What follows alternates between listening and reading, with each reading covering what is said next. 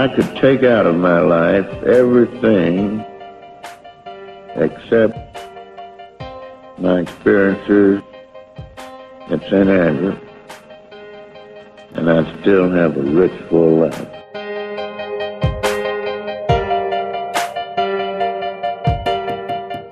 But the last tee shot I hit was more like it.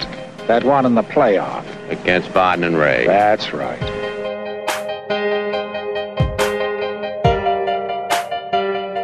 Best thing to win the Masters, you, you will be here forever as long as, as you are still alive. So that's the best thing. I'm very happy.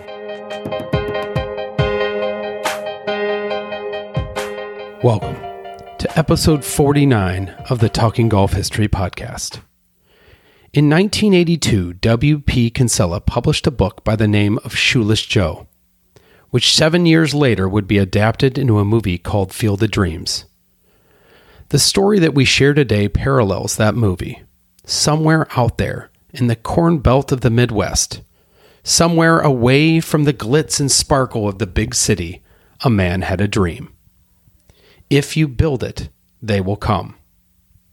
With that dream and the genius of Perry Maxwell, perhaps the only architect in history who worked on the trifecta of Cypress Point, Augusta National, and Pine Valley, this Titan of the Plains was built.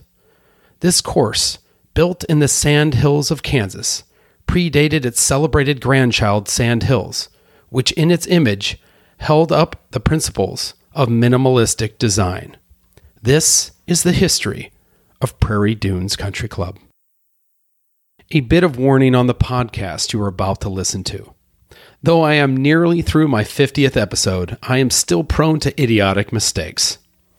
During one of our early sound checks, in my colossal stupidity, I forgot to hit the record button on the digital recording device.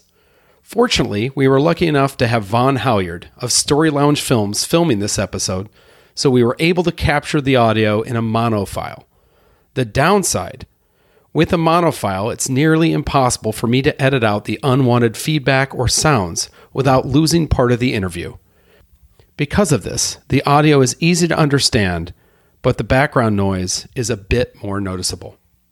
That being said, the interview with club historians Rusty Hilst and Jim Gilliland is delightfully entertaining as it is educational. If this interview doesn't make you laugh, frown, smile, and want to join Prairie Dunes, I don't know what will. So without further ado, let's jump right into the history of Perry Maxwell's gem, Prairie Dunes. Today, we have the pleasure of talking about one of the great historic golf courses in the United States. One of the hidden treasures, if you will, if you could be hidden when you're in the top 30 rankings in every golf magazine around, Prairie Dunes Country Club. And we're lucky enough to be joined by Rusty Hilst and Jim Gilliland. I got your name right, Jim. Well done. I'm very Well proud done. of that. We were lucky enough to play the course today. I'm not going to lie. You know, you go into a place that's ranked top 30, and you go in with pretty high expectations. You don't expect to really be wowed, or I guess I don't. I mean, I've played places like Pine Valley and Oakmont and Seminole, and I was wowed. I mean, I was really, I was taken back. Uh, I was taken back by this rural setting country club that feels like my hometown in Iowa, by the way, and come out here and find one of the greatest golf courses I've ever played. Let's start at the very beginning, if we can, Jim. Tell us a little bit about Emerson Carey, this, this visionary for Kansas. Emerson Carey came to town with, I think, a quarter in his pocket.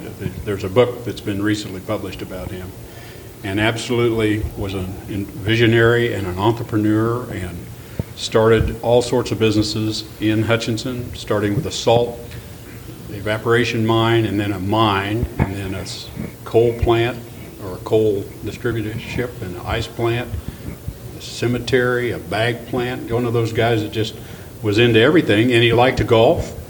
He was a state senator, so he was influential in the state in those early years. And he had four sons that uh, were also uh, entrepreneurs and into golf. And one of them, W.D.P. Carey, his uh, third oldest son, uh, went to uh, Scotland, went to England on a Rhodes Scholarship. He was from Corn- Cornell and was a Rhodes Scholar, went to England, and they played some of the Scottish courses when they go over to visit him, and that's how they got the inspiration for a golf course kind of in the sandhills of Hutchinson, Reno County, Kansas. Unbelievable. And so, like everything he seemed to touch turned to gold. He had the Midas touch, He you did, will. and he was uh, he was one of those guys that was doing it all the time. But he did play golf, played pretty well. We understand. His sons played it well. They were all good golfers, and his grandsons, several of them were club champions and city champions during those years. So yeah, So that he had kind of the the Fownes' touch, if you will, like the Oakmont Fownes' touch. Like we deserve this great golf course for this town. We're going to go out and, and make it happen. and that's what his two sons did, and that was Howard, or Emerson Carey Jr. called June, and then W.D.P. Carey called Bill Carey. Those two were the sons that were the originators of, of Prairie Dunes. Now, walk me through this. So, think about it. This is 1937. We are in the heart of the Great Depression. I mean, there is, you know, people are scattered all over the country. He has this vision of building not just a golf course, right? He wants this world renowned golf course.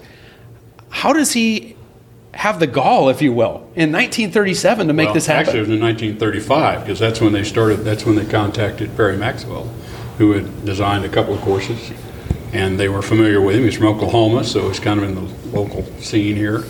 And they called him and wanted him to design a golf course, and they brought him up here and they looked at land, and he looked at one piece of land that they thought might be good for it, and he didn't like it, and he came further east about a mile and a half, and he said, "This is where you want to build a golf course." and they didn't own that land at that time, right? it. Yeah. They bought it that year, 1935, about three quarters uh, for $20 an acre $20 an acre. because it was nothing but sand hill pasture. All you could do with it was run cattle on it uh, because you, it was too hilly, too sandy to farm in any way. And so it was sand hill pasture, wasteland in essence. Unbelievable, right? Yeah, oh gosh, yes, that's vision right there. twenty dollars an acre, Great Depression, throwing out after you've already picked out the land for the golf course. Perry Maxwell comes in and goes, "No, gentlemen, we need this land over here." That's exactly what happened. So, walk me through that. In 1935, he comes on. They they find the right location for the course. They go about designing what is going to be this one of the world's greatest golf courses. Help me understand this. Was it originally designed to be 18 holes, or was it always nine? What do what do we think, Rusty? I believe there was a routing for 18 holes. Jake Carey once told me he'd seen it, and Charles Craig, a former golf professional here, said he'd seen an 18 hole routing. Uh, I think finances dictated building nine. So they, they built the first nine in 1937, and they were just a, the two brothers owned the property, probably leased it or had some arrangement with a club of golfers in Hutchinson that started playing in 1937. And then they did not form a Prairie Dunes Country Club, which is a corporation. In other words, selling the property, selling the building, the course to the members until 1950 and they had 350 members in 1950. Sold it for $92,000, including a clubhouse that they Including, had wow. for, for $52,000 was the insurance on Yeah. the property, and the and the Carey brothers took the mortgage themselves. That's the kind of Yeah. entrepreneurs they were. That's fantastic, Yeah, right? It's all for the good of the community. I, I have a quote here from Perry Maxwell. It's around 1938, referring to the course. The unusual topography offered by the Sand Hills will make the Prairie Dunes course one of the most distinctive and unusual in the country. Rusty, maybe this is to you. What aspects of the course do you find distinctive and unusual? Might be a tough question, maybe not. I'm going to start with the gunch, which is what we call the deep rough here. Captured a couple of my balls today. Yeah, if you are familiar with golf in Scotland and in various places, there's lots of places where the gunch is tall. There are very few places where the gunch is as thick as it is right now. And I think one of the challenges for this club in the years to come as the focus on golf courses becomes about let's have fun is going to be how to make our deep rough a little bit more manageable. So Yeah. that would be one thing. Certainly the big sand dunes around here. So many greens are set into sand dune backings. It's gorgeous. And you have to realize that when Maxwell built this golf course, he's doing it with horses and you know real rudimentary equipment. So he was choosing some of the relatively flat areas because he didn't want have the ability to move huge quantities of sand and dirt. Uh, but the dunes, the idea of building a golf course really challenging, and the idea that you could have something really special in Hutchinson, Kansas, which was probably Jim. I'd guess 40,000 people back in the 1930s, and it's still about 40,000. I think it was less than that, but you're right. It was a small town for sure. Small town. Yeah, I, I think what I admire the most when I read up on Perry Maxwell, specifically this course, is the minimalistic approach he took to design. Do you think that was more of his style, or do you think that came into, say, not just the finances, but just the practicality of building a golf course in the Great Depression? Well, and Rusty said they used they used horses and mules and and farrows, which is nothing more than a sand drag, to build this course. But a lot of it was because it's fragile. I mean, you have to pack it down exactly right, or it's going to blow off. Mm-hmm. That's what they made the dunes in the first place was sand blowing. So they were careful to pack it exactly right, and the horses and mules' hooves were better packers than any machinery they had at the time, and that was intentionally done that way, intentionally done. So, yeah, the uniquity of the dunes and putting greens up in, you know, in front of and beside and Yeah. into the dunes was all unique. I understand in, for 1937. You know, last night I came in, and um, it was kind of late. It was maybe an hour before uh, the sun went down. I was lucky enough to they let me borrow a cart. I didn't go play. I just wanted to see some of the holes, and I've never been here. So of course I leave going down number eight, and I'm thinking I'm, I'm on one or ten, right? I'm like I just yeah. and So then I get on eight, and I get to the end of eight, and I'm like, what's going on here? I'm like, there's no way it goes back to the clubhouse. One or 10 doesn't. So then I take that maintenance trail that goes up and end up over by five. And now I'm completely lost, right? But one of the cool things about this course that I just love is when you look at that original routing, is how many times he comes back to the clubhouse. Like seven feels like nine. Seven feels like 18. Not seven today, sorry. Well, of course, the courses then were built for walking. Yeah. There was never, there weren't even pull carts. You used caddies or you carried and walked yourself. So the tees and greens are close together. You come back to the clubhouse every now and then for a drink or use the restroom. I mean, that was part of the design part. Yeah. Rusty, I mean, you're seven time or eight time club champion. You have How's to it- have a how's heck of a about? memory to, to remember that it was so long ago. right? So tell us about playing the course. So let's just let's stick with before we get into Press's work. Let's just stick with Perry's holes, the original nine. What as a player, as, a, as an accomplished player, what do you take away from those original nine? Obviously, the greens on the original nine, I think, are a little bit more severe than the greens on the second nine. And of course, the second nine is commingled among the first nine holes. that That's were the amazing built. part. When you're Yeah. playing, it it is it's a mosaic. Is that fair to say? It's a mosaic of Perry almost seamless. and Press. Yeah, it really is. and the focus is so totally on hitting it straight and then having marvelous touch around the greens. Uh, Bill Coore did some work for us about 30, 35 years ago, and he said this course might have the best green complexes of anywhere in the world. If you play it day after day, and I've played it a lot of times over the year, you never get tired of it, and you, you keep thinking, have I really had this putt before? This Yeah. seems- so you're seeing new things. You're still seeing new things after all these years. and then another thing that makes the course so great is the wind can blow 30 miles an hour out of the south one day and turn around and blow 30 from the opposite direction. Did you say great or mean? well, it's both. But Part of the challenge. Absolutely. you know, I can remember as a younger player, good young player, playing five one day and hitting a driver wedge with a north wind, and turning around the next day hitting a driver and a three wood and a wedge. It can make that much difference. And the penalty for hitting it crooked here is pretty significant. Yeah, it is. You know, the other takeaway, and, and maybe this is unfair, but I feel like when you're playing down uh, Perry's nine, not always, but there's a lot of times the way he uses the use of the fairways, and I ca- almost call them like ripples.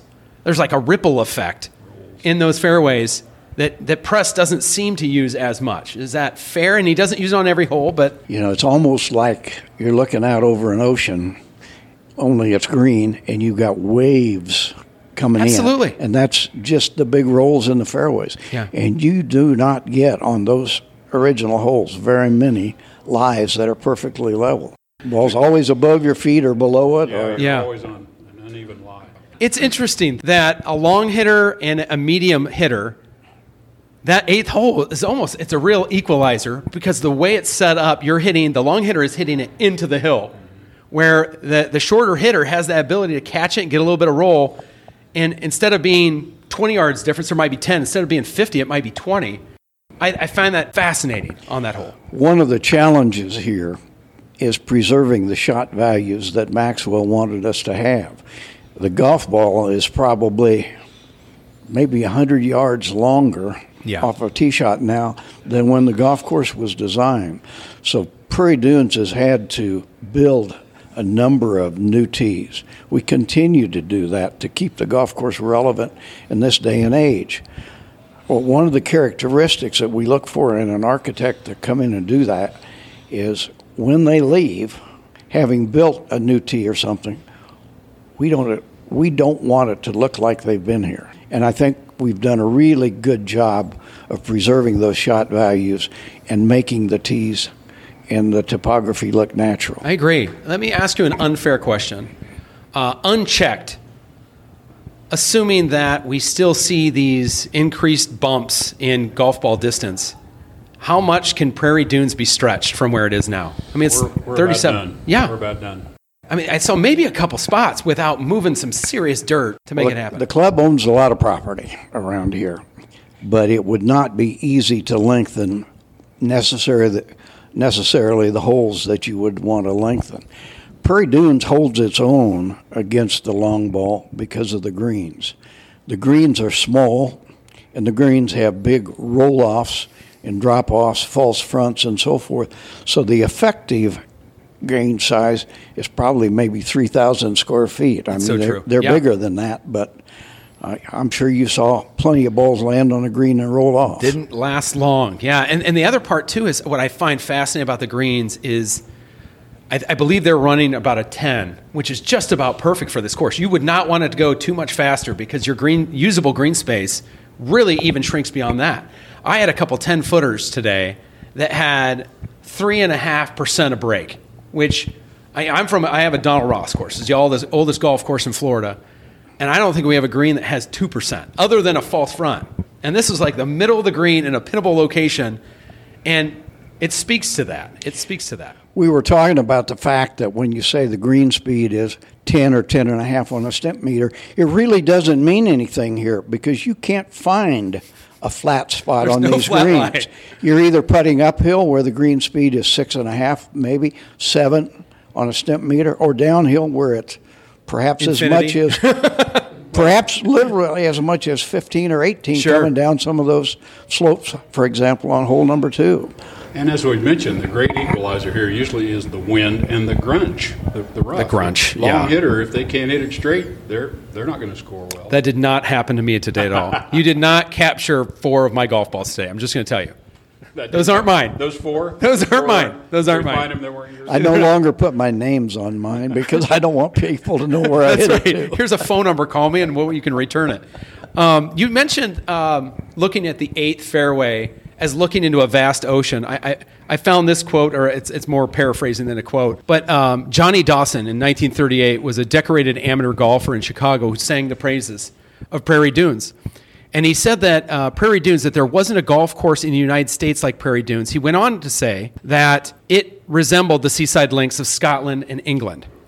Now, I want people to take this in because I, I think that's a very important distinction.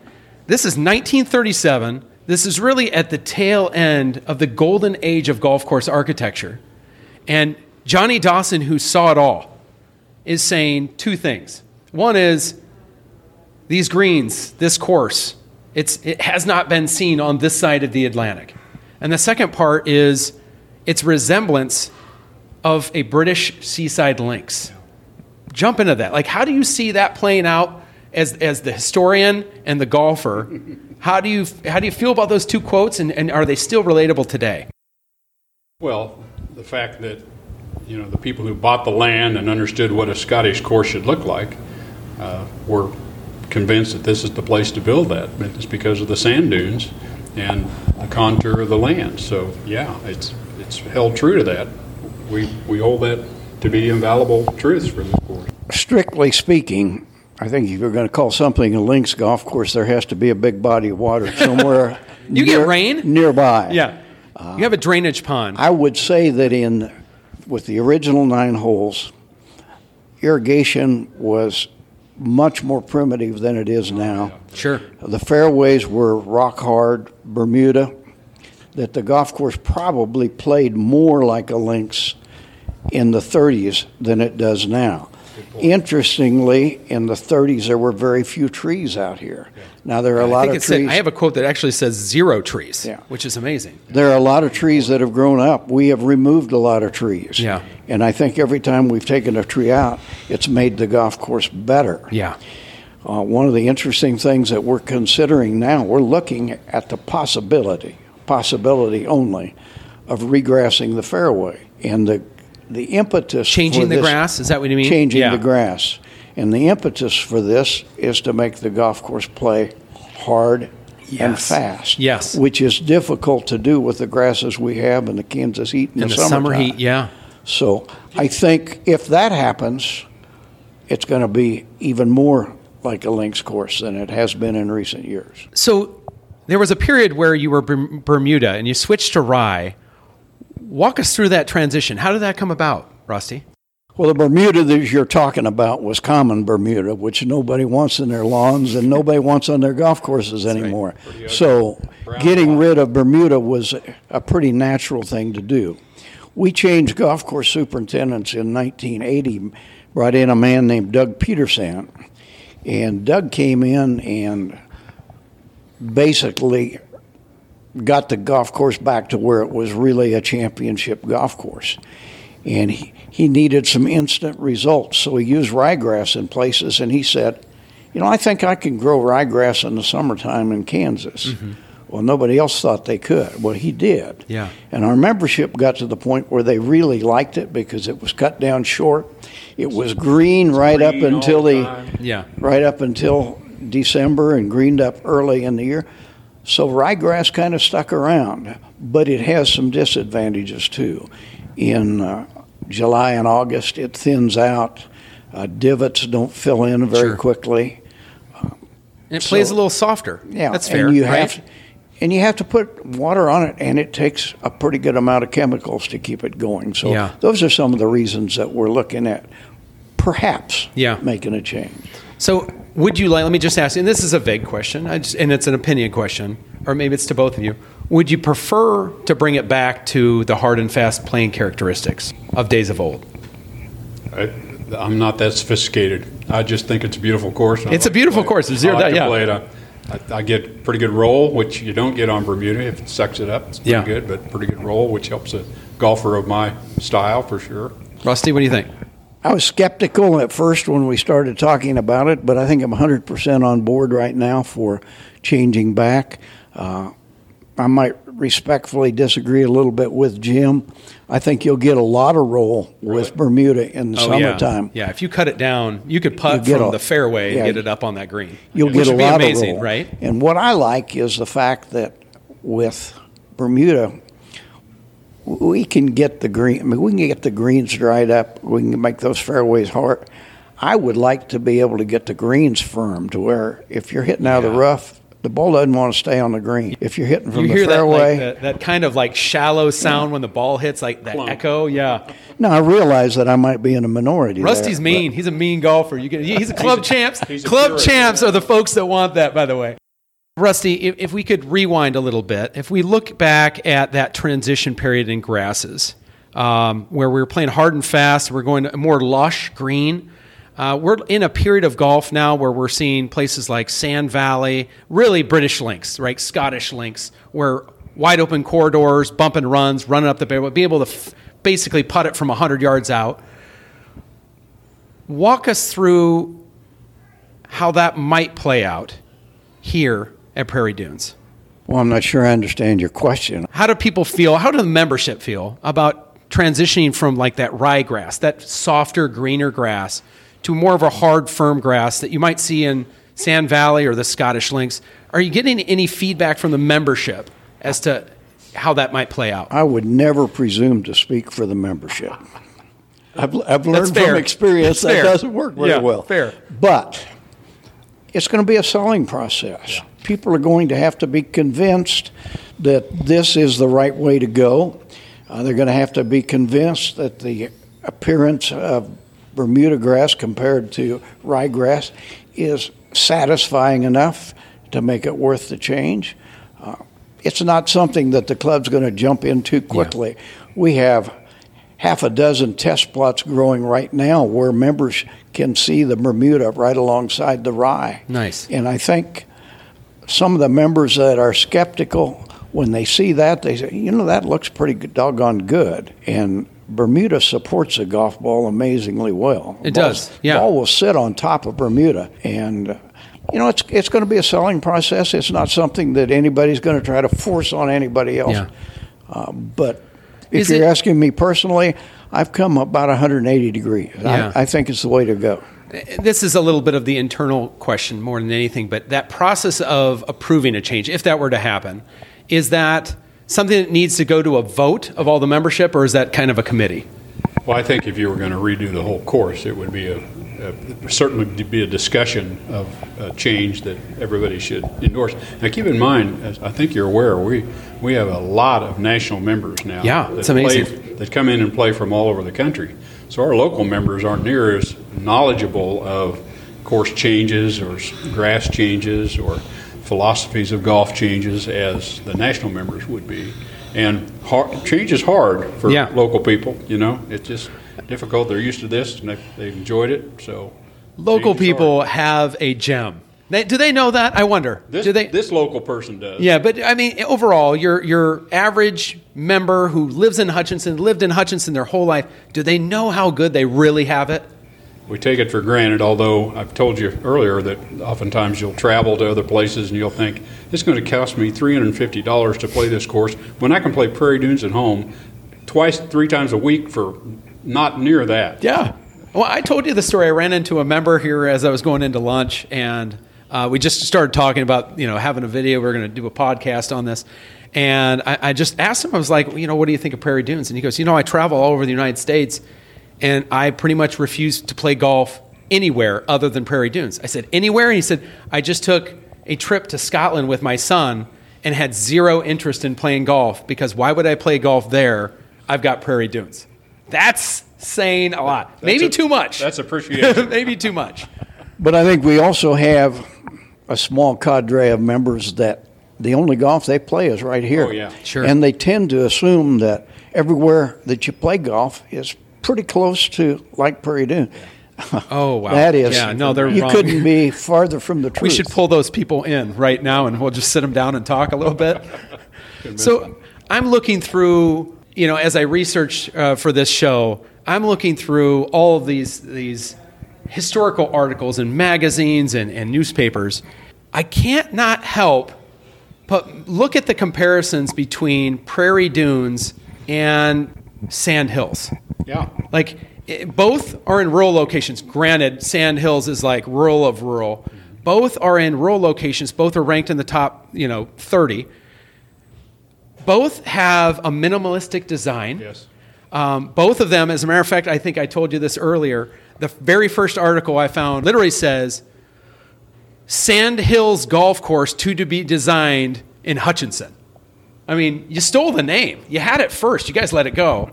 But I think the other thing, too, is there's another um, quote, a famous quote uh, by Perry Maxwell that I think Coore and Crenshaw pretty much said similar things is there are 118 holes out here.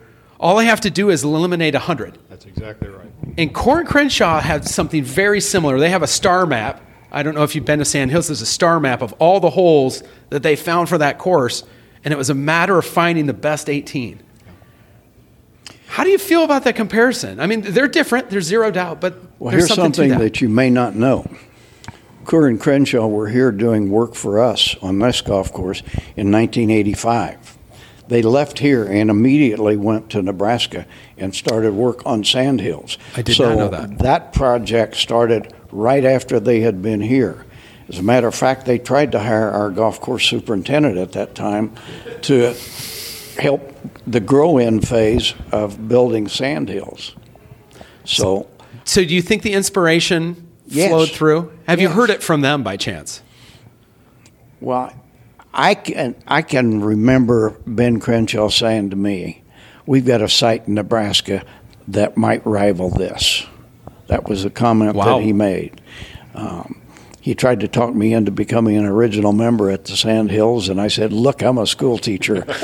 Take one zero off the initiation fee and come back and talk to me. That's right. I like that. I like the, that. But the philosophy they have up there of just pure golf, plain and simple, comfortable, laid back, no ost- ostentatious Yes. nation or in the clubhouse or anywhere on the course. It's just all uh, no signage, no ball washing, just all simple golf, just very natural.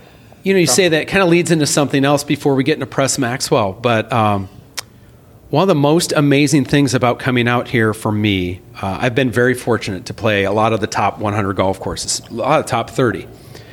And this course is special. I mean, it's special in a sense that I, forget the fact that it's one of the greatest golf courses I've ever played, bar none there's something special, I think, in the rural nature of this course, even beyond Sand Hills, because it was designed for your citizens. You know, it wasn't built to be a national membership like Sand Hills. You don't Nothing against in. it. I love Sand Hills, love it. But there's something about it. You know, you play National Golf Links or Augusta National or Pine Valley or Oakmont. This course is an extremely accessible membership for people to join versus some of the other golf courses out there that are quite exclusive yet of the same pedigree.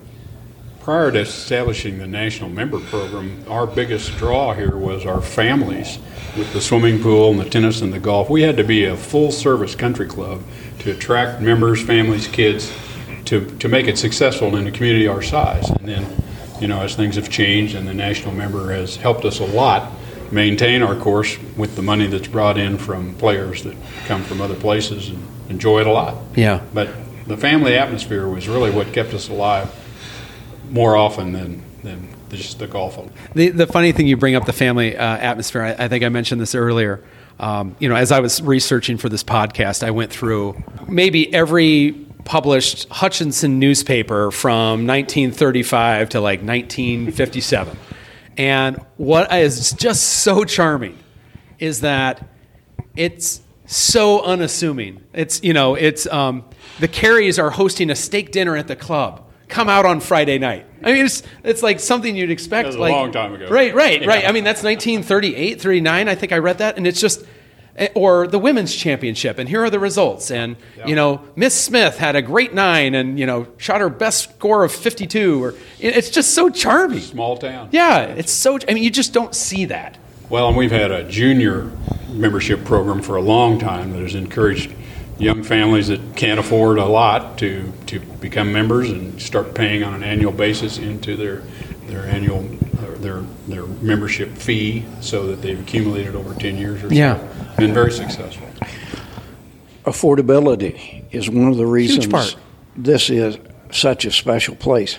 In fact, our national members can't believe that you can belong here for what they pay. Yeah. Uh, they're used to belonging to clubs where you get up into the high five digits for an initiation fee or maybe even into the six digit category. Uh, a place where they played the U.S. Open this year, I think the initiation fee is $200,000. Yeah. Uh, well, you could buy, I'm going to do some real quick math, about 15 or 16 memberships here Yeah. for that $200,000.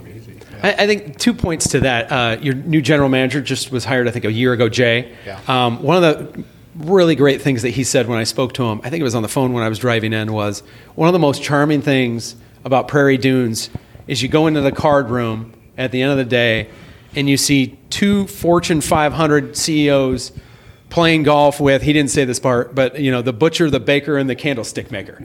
Right? I mean, and they're all just having a great time. They're all equals because they're all golfers Or the school teacher. or the school teacher. I like that. The math teacher. That's right. I, I, so tell me, let's rewind a little bit. So when when did the national program kick off? Do we know? Twenty years ago? Is it that? Probably 20 years ago. Yeah.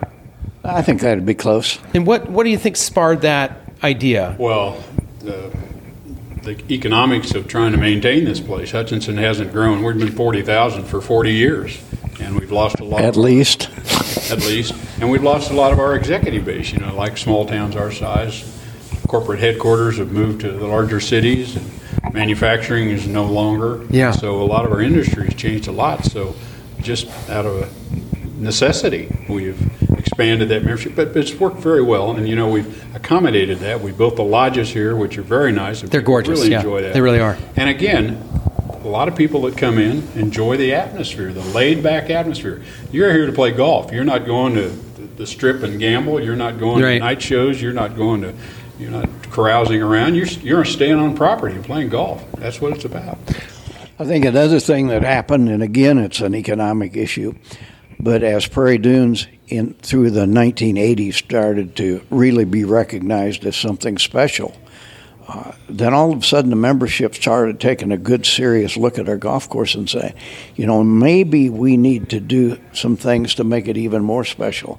And so it became Yeah. more im- more important, certainly more costly to maintain the golf course the way we think people expect it to be maintained. Yeah. It's been very successful, and we'll continue to do it because Hutchinson hasn't grown and won't grow a whole lot more. We don't think. So. Yeah, give me an idea from the, the people who live in Hutchinson, maybe they aren't even members. How do they view Prairie Dunes? Is it a, a welcome It's- partner in the community? If any piece of promotional literature you see for the town, Prairie Dunes will be one of the top three attractions, obviously. Yeah. I mean, we have a Cosmosphere Space Museum, we have a Salt Museum, an underground salt museum, and then we have Prairie Dunes. And uh, it's touted as one of the nation attractions for sure. That's fantastic. All right, let's let's fast forward 20 years. We're, we were 1937. We're jumping to 1957. Right. What kicked off the expansion of nine more holes? Well, again, the, the membership owned the course since 1950, and I think 350 memberships were sold with the initial batch. And then they started a little housing development over here on the on the back nine, as we call it, and so uh, we needed more course. Rusty, you probably speak to that. Why it, it was time to go 18? Well, I wasn't a member then, Well, but uh, Ouch, Jim. contrary to that, I, I did join Prairie Dunes in this century. yeah. But I think that was a big part of it. Yeah. And then the realization if you're really a championship golf course, you need to be an 18 hole golf course. And the members got behind it and real Yeah. quickly brought the Trans Mississippi here in 1958. And uh, certainly won. things Yeah. were helped a great deal when a big fat guy from Columbus, Ohio, that nobody'd ever heard of, came in and Yeah. won the Trans Mississippi. And Jim correctly pointed out that was Nicklaus. Yeah. so it kind of starts for Jack Nicklaus about the time you're starting your 18 He, holes he for was a plump. What was he? 22 years old. He was 18. Oh. Nobody knew who he was.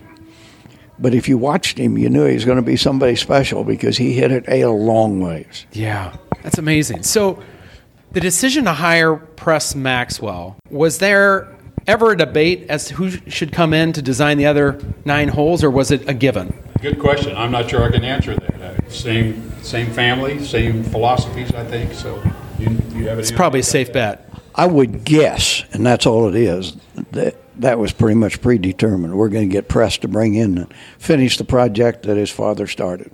And there's rumors, or, or you know, there have been rumors that when Perry came out, came out here the original time, and, and he designed the course, that he may have designed the 18 hole routing that you have today. Is that fair statement, or is it is it just un, really unknown?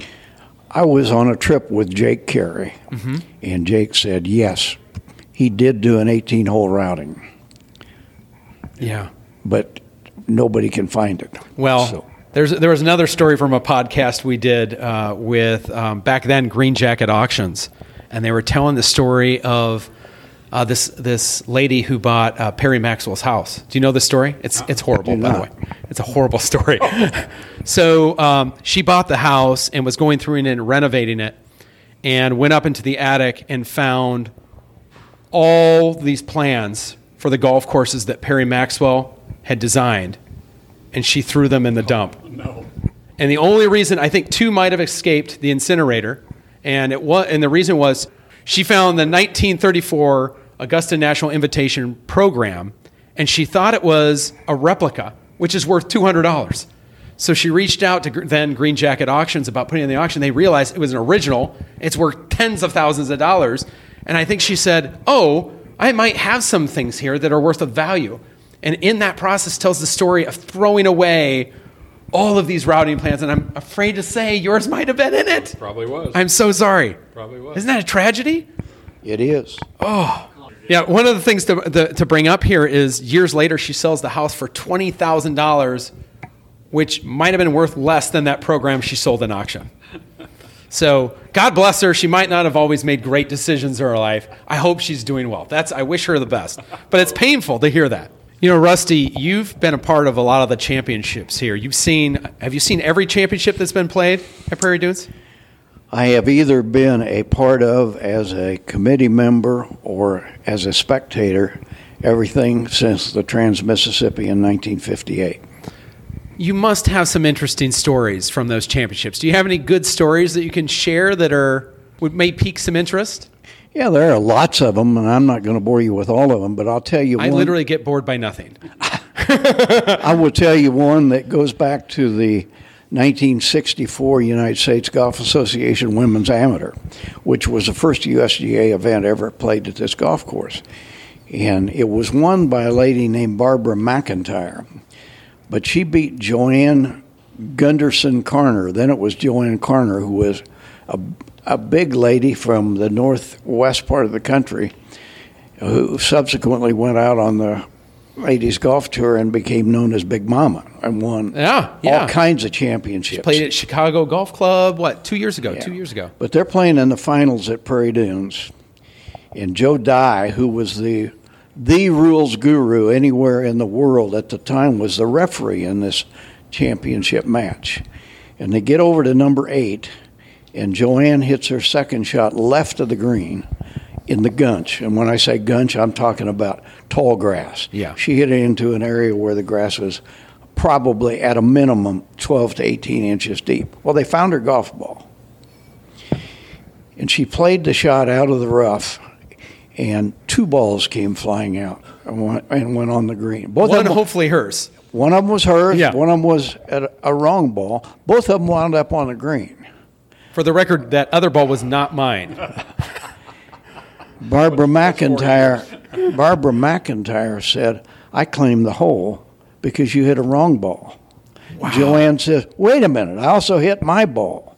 Joe Dey, who knows everything there is to know about the rules of golf, is a referee, and there's nothing in the rules of golf to cover. it. Back then. Yeah. They spent, I'm going to say, at least 15 minutes on that green trying to figure out what to do. And finally, Joe Dey made what I believe was the right decision and said, in the interest of fairness, Joanne hit her golf ball, and the other was just happened along with it. Well, that subsequent to that situation became a decision in the rules of golf, and I'm convinced it happened right here at Prairie Dunes Had in to have, 1964. Right? Had to have. Yeah. yeah. Yeah. That's a fascinating story. I, I like how she just claimed the hole. you claim that's mine. Uh, let's just go to the next hole. Yeah. Gutsy call, We're on a right? roll here. We're on a roll here. I think it's fascinating that an expert, and I mean, nobody in the world knew more about the rules of golf than Joe Dey. Yeah. All of a sudden, he's put on a spot. Stumped and I think he made a great call. Yeah, and, and, and that's funny that there wasn't a rule, so he used the best judgment, which was what is the fairest thing to do. The fairest thing is she did hit her ball. She just happened to hit another ball in the process. That's great. That's and that happened right here, right on eight. Happened on hole number eight in 1964. And who won? Uh, the match was won by Barbara McIntire. And I remember another. I'll tell you one more story. You tell me one. as many as you like. a short one. Yeah. it came down they're playing the 16th hole it was a 36 hole final so they're playing what would be the 34th hole and joanne had to make a 10 foot putt to, t- to extend the match and she lined it up and lined it up and then looked at the gallery and said anybody here think they can make this putt Oh, said, that's it. okay. I don't think I can make it either. and So she didn't. hasn't changed. and she didn't. Yeah, she has not changed all these years later, right? And she didn't make it. No, she didn't make it. That's crazy. Let's get back to Prairie Dunes. It is ranked as one of the best golf courses by Perry Maxwell, by anybody. To you two, what makes it so great? What stands out to you as this is different, this is better, this is the best? To me, not being as near as good a golfer as Rusty and not having played near as long as he has, it's just the beauty of it. And the fact that it is so understated that you can be so comfortable and casual here, uh, and it's not, you know, going to make you feel any less because you're not a great golfer. It's you, you can play the forward tees, play the, the silver tees, and really enjoy enjoy the course. It's just gorgeous. And the evenings out here are fantastic. You saw it last night as you're driving are. toward the sun as the sun goes down. Absolutely. Long shadows is fantastic. And then in the fall, as the colors even change more, those that gunch, that rough will be gold and yellow, and there'll be some reds in it. It's just fantastic. Yeah, I mean, it's hard to hate the gunch when it's so beautiful to look at. And what's amazing, you know, that stuff was all burned down to nothing. It was like this table in April. Now- Now, why didn't anybody invite me in April? I would have shot like a course record out here. It's hard to hate the gunch, but the Gunch hates you. The gunch hates you. Yeah. Well, it's just phenomenal to see that growth. I mean, it's a it's a biolog- biological experience to see how fast that grass grows because it's six. It's some of it's your. Oh, it's yeah, it's there. it's massive. What's really fun to watch is golfers playing the golf course while they're burning the gunch down. I mean, you've got Yes. you got flames twenty feet in the air and people just playing through the smoke. Right- Prairie Dunes on right fire. It's no big deal. We'll play through. happens every spring. I would say, in answer to your question, after you've played Prairie Dunes and you're sitting around maybe having a drink, you can remember just about every hole. You really all can. 18 holes. And Yeah. I don't think very many golf courses you can say that. I think Prairie Dunes has a couple of holes that are not quite on a level with some of the others. But I don't think there's a bad hole on the golf course. And I don't think there is any part of Prairie Dunes that's weak. I think it's all pretty doggone good. Uh, those would be the reasons I would say it. I think it deserves its rating. I probably haven't played as many uh, the top 30 golf courses as you have, but I've played a lot of them. Yeah. And the, of all of them that I've played, which includes probably eight of the top 10, Yeah. the only one that I think that I might enjoy playing as much on a day-to-day basis as this one is Cypress Point. Yeah. Yeah. Cypress Point is I, one of my favorites as well. I, and, I mean, it's not really a fair battle. It's right on the water, right? It has all that coastal view, has beautiful holes. I, I always tell people the inland holes are just as beautiful as the one on the water. When you come down number seven, the par five, and you look at all of that stuff, busy stuff behind the green, all the bunkering and so forth, Yeah. I can imagine Cypress Point. Only difference being all of that sand would be white at Cypress, and here it's Yeah. native colored. Yeah. But it's the same look. Absolutely. We, and Perry Maxwell considered this the greatest golf course he ever built. I mean, I, that says a lot. He built some amazing golf courses. But to your point, I have a question. This one's a hard one. So I got this one from a quote from an article. I think it was like 1948, somewhere around there. Uh, Prairie Dunes was once described. I want to make sure I have it right. There are no trees at all, only sage grass in the fairways. But Prairie Dunes is an admirable course because of its small, sand-blown fairways. So my question to you is: There aren't a lot of trees out here, but there are trees. My question is: Should there be any? Did I just get thrown out? Am I, do I have to leave? Interesting that the membership has discussed that many times. sure. And every time we take down a big cottonwood tree that's been here for 80 years and has a trunk that's about three three foot through the center unit a diameter, it, it upsets memberships because trees were sacred things. And Sure. Prairie had no trees, but the, the authenticity of the course is it was not treed in any way. It was all open open at ground for sure. Rusty? Rusty's coming in hard on this one. I I'm not a it. great fan of trees. Yeah. on this kind of a golf course. I'm also not an advocate of let's go cut down trees to be cutting down trees. Sure. But I think it's interesting that given that description in the very early years of Prairie Dunes, that when you get to hole number 12, you've got a great big huge cottonwood on the right side of the fairway Yes. that makes the hole. It wasn't part Yeah. It wasn't part of the original design. No. But it's there now, and it's made the hole better. Now, personally, I think that one limb that sticks out. we call it Vaughn's limb. I have another name for it, but we can't use it today. Yeah. Well, and there was a lower limb that stuck out. No way. There was another one? Yeah. Oh, it's been gone 15 years now. There was a lower limb. Oh, yeah, yeah. Rusty, you're gonna be famous as hell for that right there. Really? I know, right? Take that limb down. Take that limb down. He loves it. Keep the limb. It's, Rusty's it's, limb. It's nothing I haven't said to the Greens Committee. No, he said keep the tree, but take down the limb. oh, keep down the, yeah. Rust, I, I don't know. Vaughn wants to keep that limb. I'm pretty sure. No, no, every, every time we come up, he's like, that damn limb. That no, da- no, no, Turns no. What happened? Connor's full of shit right now. Oh, look at you. Look at you. And you did the piece? What are you doing? What's wrong with your brain? Um, no, I think that's great. I, I think that is an unusual aspect, though, that, that limb that sticks if you out. go to the tip of that limb that juts out Right. and go drop a line right straight down to the fairway, if you don't have the club head speed to be able to get up over the top of that tree, yeah.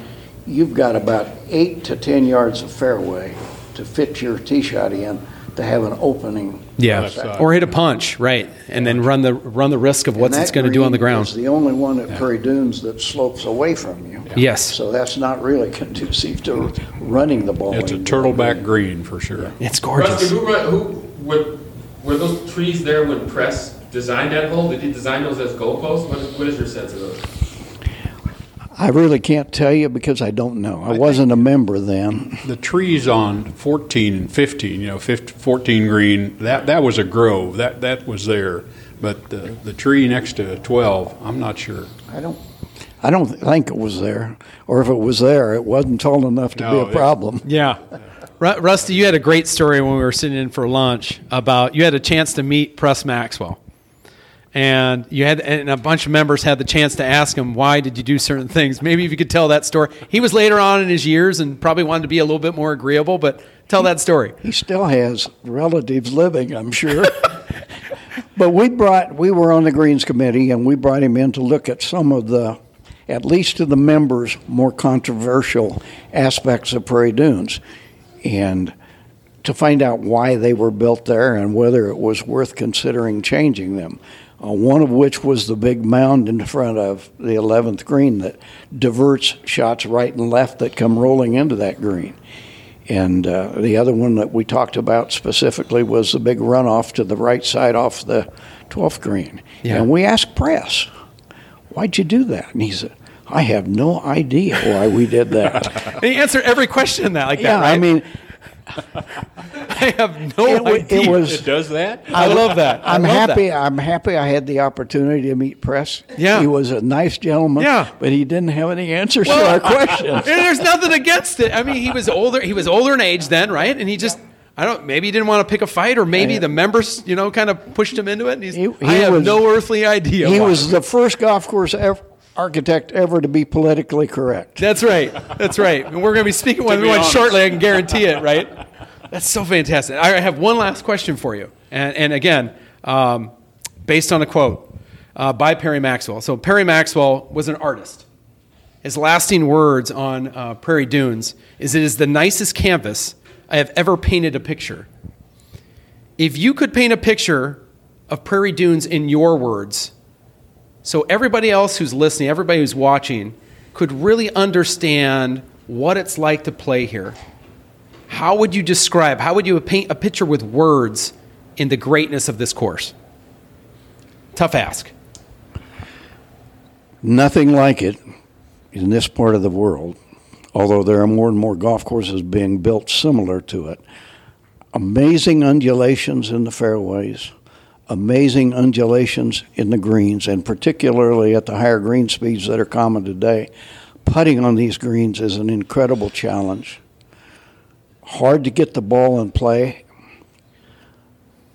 It has all of the reasons in the world to make you think this would be frustrating to play, but instead it's just the greatest experience that you can have on a golf course. I got goosebumps there. Well, and I would, I would say, I'm looking at a picture here on the wall of the fall conditions where the, Yeah. the grasses have changed color and the green in the fairway and the greens is just as bright green as you can get and the contrast of the prairie grass without trees the different stages of that grass and the colors of that grass. It's just, you talk about a painting, it's just gorgeous. It really is. For the non sophisticated golfer, it's the beauty of the course and the experience of being outside with your friends. Yeah, at Prairie Dunes. Well, gentlemen, thank you so much for joining us on the show. I mean, it's really been a treat, uh, obviously, to play here, uh, but to spend time with you guys and talk about this amazing course. Thank you. You've just listened to the history of Prairie Dunes. I hope you could hear Rusty and Jim's love for their beloved course and my jealousy that they get to call this course their home. And maybe even Von Halyard talking from behind the camera. It's impossible to describe the beauty of prairie dunes in words, but I will give it a shot. Here amongst the rolling sand dunes of Kansas sits a course that is both a testament to both Mother Nature and man. Work started on prairie dunes one million years before Perry Maxwell showed up on this site, when the last glacial period of the United States eroded sand and sediment off the Rocky Mountains and pushed it east to what is known as the Hutchinson Dunes. It was here that Perry Maxwell found a property that reminded him of the ground conditions that mimic some of the great golf courses of the United Kingdom. It was here that he laid out the course that would one day define him. Prairie Dunes is one of the purest expressions of our game in America. Though the oceans lie thousands of miles away, it speaks to the truths of our Scottish game. The ground speaks to you just as that mysterious voice coming from the corn and field of dreams. And like the movie, the course was designed to celebrate the past. But what you find coming down that 18th fairway is that it has found a way to make a better you. Yours in golf history, this is Connor T. Lewis.